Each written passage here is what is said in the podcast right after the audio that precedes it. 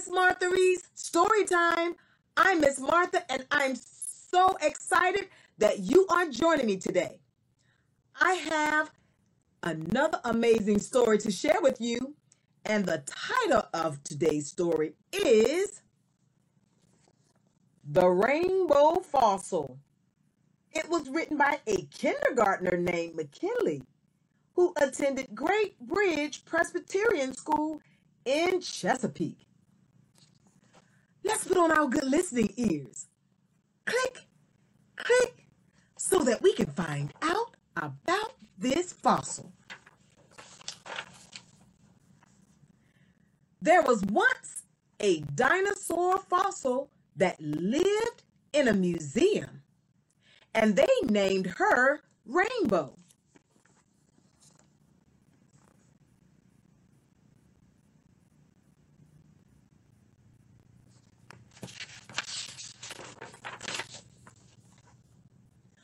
One night, she came alive.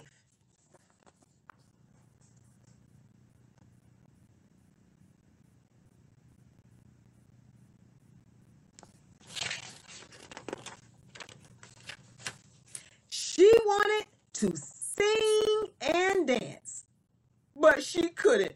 She couldn't sing and dance. This made her sad. Oh, she looks so pitiful.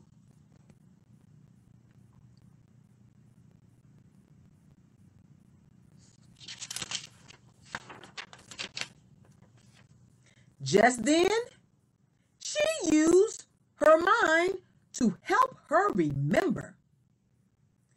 She just had to practice.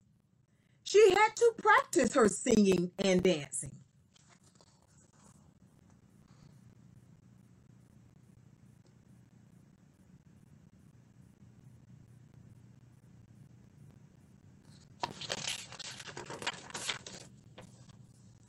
Rainbow practiced all through the museum.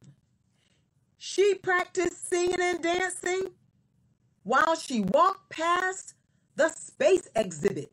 She practiced her singing and dancing as she walked past the plant exhibit.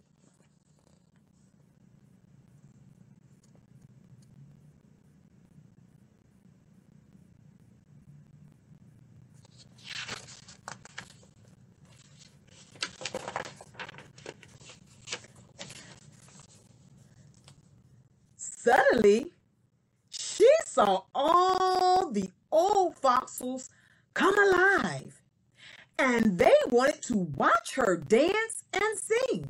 So she did. And she had so much fun all night long.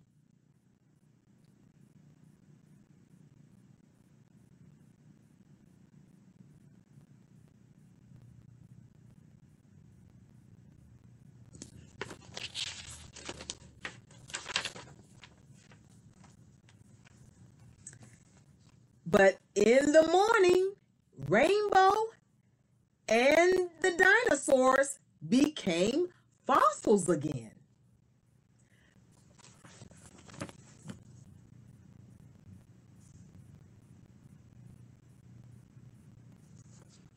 The end. Oh, what a very creative, sweet story.